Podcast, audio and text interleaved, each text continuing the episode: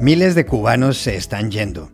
Se marchan a Nicaragua y a México para luego entrar a Estados Unidos. Un éxodo tan masivo tiene pocos precedentes. ¿Qué lo explica? ¿Cuáles son sus causas? Hablamos con el periodista y analista Abraham Jiménez Enoa.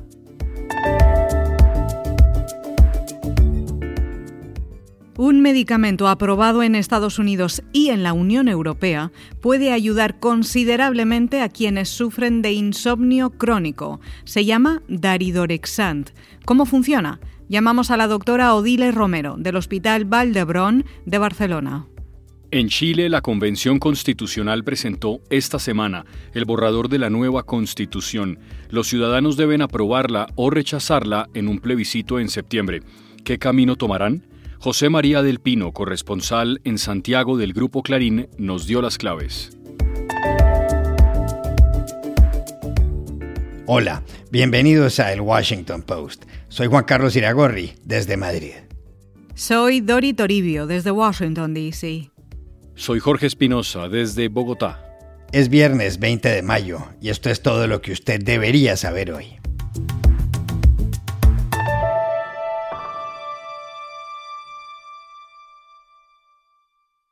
En los últimos meses muchos cubanos se han ido de Cuba, la mayor parte a Estados Unidos. Las estadísticas sacuden. Oigan esto, desde octubre de 2021 y hasta el mes pasado, 115 mil habían entrado a territorio estadounidense. Esa cantidad, 115.000, equivale al triple de los que llegaron a Estados Unidos entre octubre de 2020 y septiembre de 2021. Nada más cruzan el río Bravo, se muestran muy contentos, se ven así en un vídeo difundido por el Diario de Cuba. Gracias,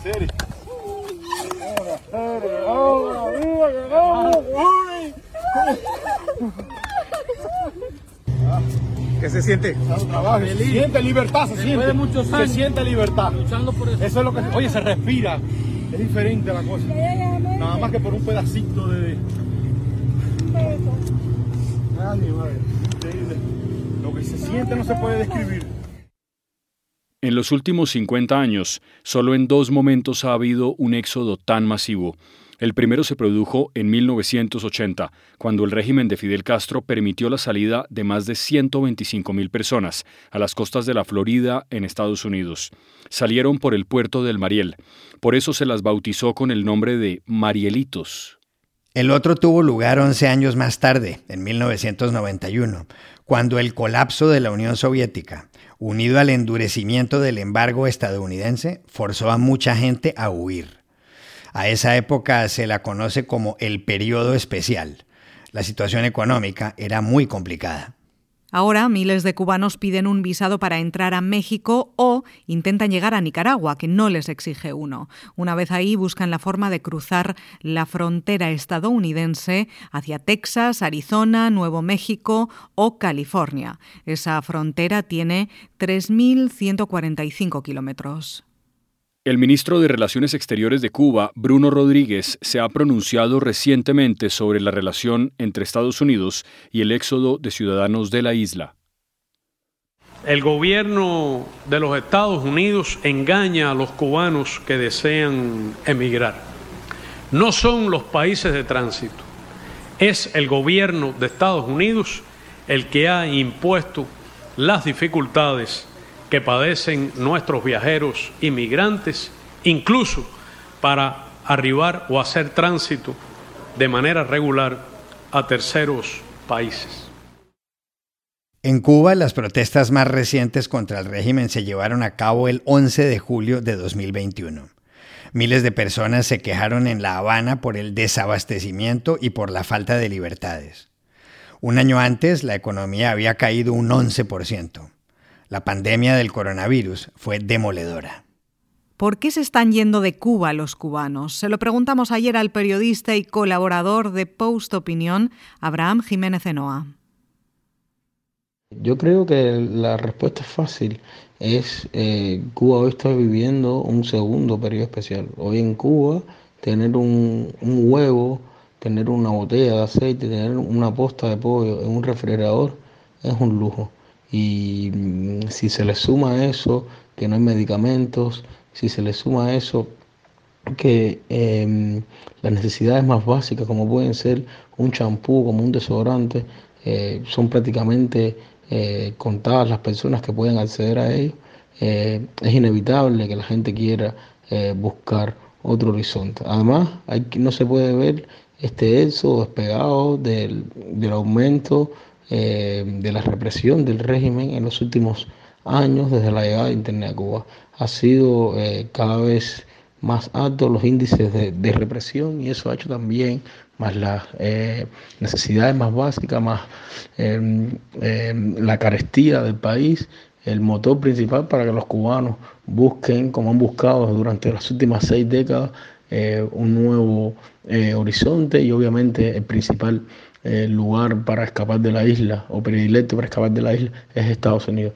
Hay que aclarar que, que la cifra incluso es mayor porque a esos son los cubanos a los que tú te refieres que llegan a Estados Unidos, pero los cubanos se están yendo hasta, para cualquier latitud, para donde puedan em, eh, poner un pie. La situación es tan grave que, que em, prácticamente eh, no hay esperanza, la única esperanza y de la cual lo único que hablan los cubanos es salir de la isla para poder comer, para poder medicarse y para poder decir que, que esta boca es mía, para poder tener libertad.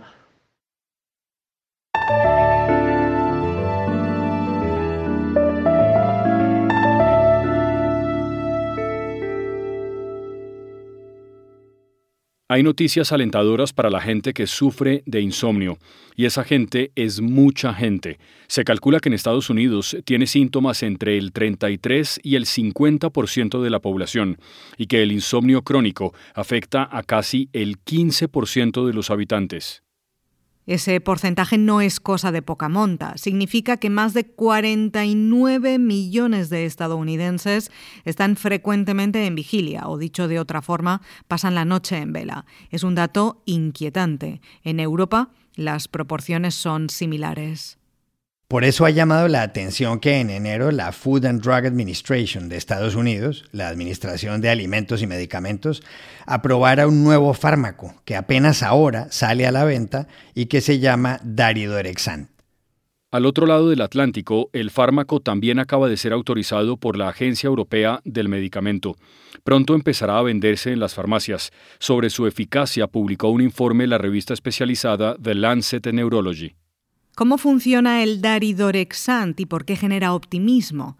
Hablamos ayer con la doctora Odile Romero, coordinadora de la unidad del sueño del Hospital Vall de Barcelona, que ha participado en las pruebas del fármaco.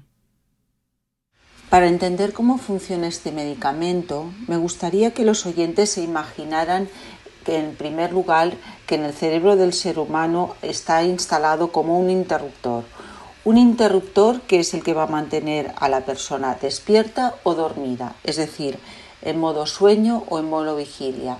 Bueno, pues este interruptor está regulado por una hormona que se llama orexina, que es la que hace que el interruptor mantenga a la persona despierta. Lo que provoca el daridorexan es impedir el efecto de la orexina uniéndose a los receptores de, la orexina e impidiendo que ésta funcione. De modo que la, la persona lo que hace es mover el interruptor hacia el modo sueño. De esta manera vamos a conseguir que el paciente se duerma más pronto y que su sueño se mantenga por más tiempo. También me gustaría decir que una de las grandes ventajas del Dorixan es que no tiene los efectos secundarios que tienen otros fármacos que hay actualmente en el mercado. Es decir, las benzodiazepinas que tenemos actualmente para tratar el insomnio provocan una dependencia, una tolerancia y un insomnio de rebote. Nosotros en los pacientes que hemos tratado en el Hospital de Vallebrón, en los ensayos clínicos en los que hemos participado y hasta dan el daridorexan durante 12 meses, en ninguno de los casos hemos necesitado aumentar la dosis del fármaco para conseguir el mismo efecto, ni hemos visto tampoco un insomnio de rebote al retirar el fármaco. Durante el tiempo que han tomado el fármaco, se han apreciado muy pocos efectos secundarios. En alguno de los casos, aproximadamente un 2%, hemos podido observar en estos pacientes una cefalea un dolor de cabeza que en ninguno de los casos nos ha obligado a retirar el tratamiento. Por lo tanto, yo creo que estamos delante de un, fármaco con una, gran promesa, unas grandes expectativas y que todos los especialistas que nos dedicamos al sueño consideramos que es un gran avance en el tratamiento de los pacientes que sufren insomnio.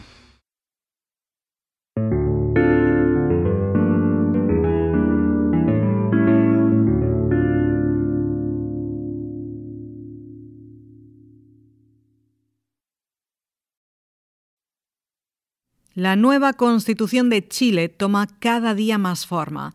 El lunes de esta semana, en Antofagasta, en el norte del país, fue presentado oficialmente el borrador. Consta de 499 artículos redactados por la Convención Constitucional.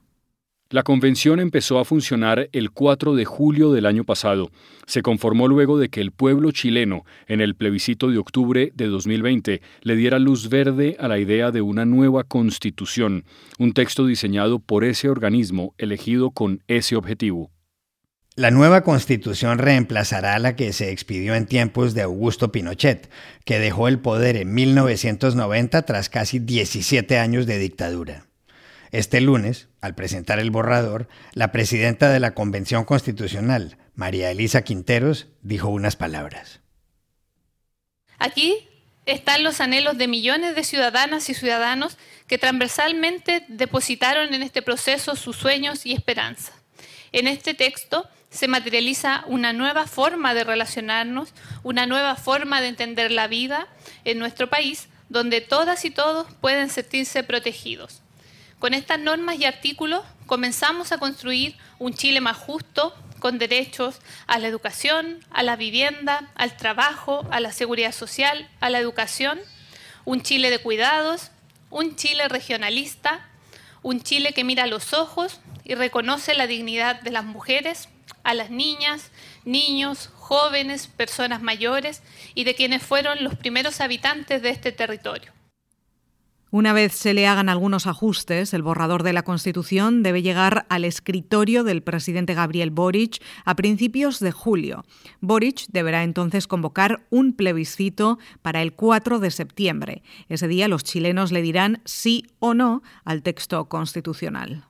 El borrador reconoce 11 pueblos y naciones indígenas en Chile, restringe algunos poderes presidenciales, elimina el Senado, crea una Cámara de las Regiones, convierte la Cámara de Diputados en Cámara de las Diputadas y los Diputados, y establece un sistema nacional de justicia, más que un poder judicial. Tal como están las cosas, ¿aprobarán los chilenos la nueva constitución o la van a rechazar? Para saberlo, llamamos ayer a Santiago al corresponsal del grupo Clarín, José María del Pino. Es una pregunta sobre la que existen bastantes incertidumbres y solo algunas luces. Primero, porque, como bien anticipaban ustedes, se ha entregado el primer borrador y se ha cerrado formalmente el debate constitucional, pero este es un texto que aún está en desarrollo. Eso porque las comisiones de preámbulo, armonización y normas transitorias aún deben pulirlo. Por tanto, no existe la propuesta definitiva que será entregada al presidente Gabriel Boric el 5 de julio. Segundo, y no menos importante, porque 15 semanas en política es muchísimo tiempo. Y el voto chileno se ha movido con particular volatilidad durante el último tiempo. Sin ir más lejos, el año pasado, en mayo, pocos anticipaban que José Antonio Cast iba a ganar la primera vuelta y menos aún anticipaban que Gabriel Boric llegaría a ser presidente de Chile. Por tanto, existe aún un espacio para la incertidumbre y para la volatilidad del voto. Las luces que tenemos son que efectivamente hay sondeos de opinión que evalúan la intención de voto recientes. La semana pasada la evaluación sobre la Convención Constitucional y también lo que los chilenos opinan sobre el momento del país. Y ahí sabemos que la opción rechazo a la nueva Constitución ha crecido sustancialmente, según Activia Research y entre un 45 y un 48% de la población rechazaría el texto con lo que se conoce hasta el día de hoy que ha sido aprobado. En el otro lado, la opción apruebo fluctuaría entre un 35 y un 38% según la encuestadora CADEM, pero es importante decir que todas las encuestadoras dan entre un 17 y un 20% de indecisos aún y seguramente ahí irán las campañas a captar los nuevos votos. ¿Por qué ha crecido la opción rechazo? Por dos fenómenos. El primero, porque ha crecido la percepción ciudadana de que la convención ha estado bajo sus expectativas o no les da confianza. Más de un 60% de los chilenos la evalúan mal. Pero segundo, porque Gabriel Boric y su gobierno han dicho que el nuevo texto constitucional es clave para el desarrollo de su programa de gobierno y la popularidad de Boric ha caído. Por tanto, parece estar relativamente anclada la popularidad del gobierno a la posibilidad de que se apruebe el texto. Y si Boric sigue cayendo en las encuestas, podría producirse que traccionara o que empujara hacia abajo también a la opción apruebo. Sin embargo, Boric se ha estabilizado, el apruebo también se ha estabilizado, de hecho ha tenido un leve repunte la última semana de cerca de tres puntos hacia arriba, pero aún es un escenario totalmente abierto donde si la elección fuera este domingo y respondiendo a su pregunta, ganaría la opción rechazo.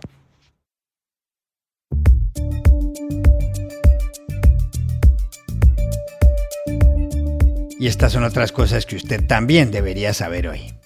El Senado de Estados Unidos aprobó ayer un paquete de 40 mil millones de dólares en ayuda militar, económica y humanitaria a Ucrania.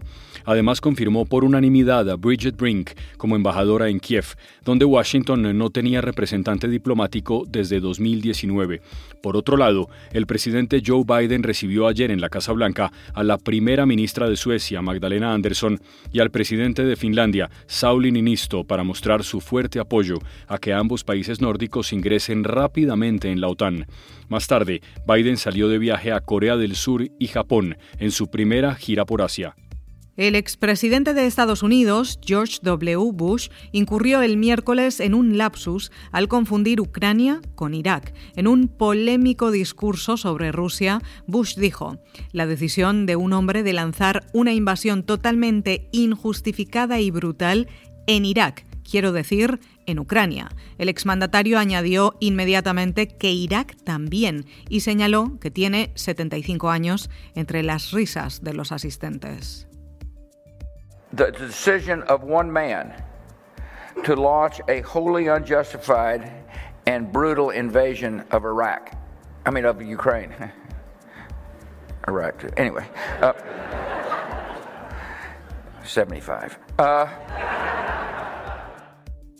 Vale la pena recordar que en la guerra en Irak, tras la invasión estadounidense ordenada por Bush, murieron unos 200.000 civiles. Desde su instituto presidencial en Dallas, en Texas, el exmandatario habló también con el presidente de Ucrania, Volodymyr Zelensky, a quien se refirió como el Winston Churchill de nuestro tiempo. El Mundial de Fútbol de Qatar será el primero en la historia de selecciones masculinas donde habrá árbitras.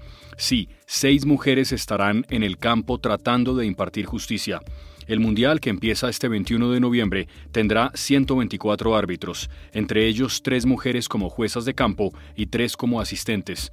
La francesa Stephanie Frappart, que ya estuvo en los partidos masculinos en la clasificación para el Mundial, la Liga de Campeones y la final de la Copa de Francia, estará acompañada por Salima Mukansanga de Ruanda y Yoshimi Yamashita del Japón. Las tres asistentes serán Neusa Bach del Brasil, Karen Díaz Medina de México y Catherine Nesbitt de Estados Unidos. Y aquí termina el episodio de hoy de El Washington Post, El Guapo. En la producción estuvo John F. Burnett. Por favor, cuídense mucho.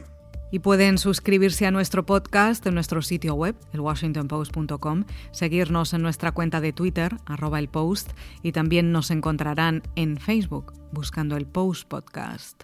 Chao, hasta la próxima.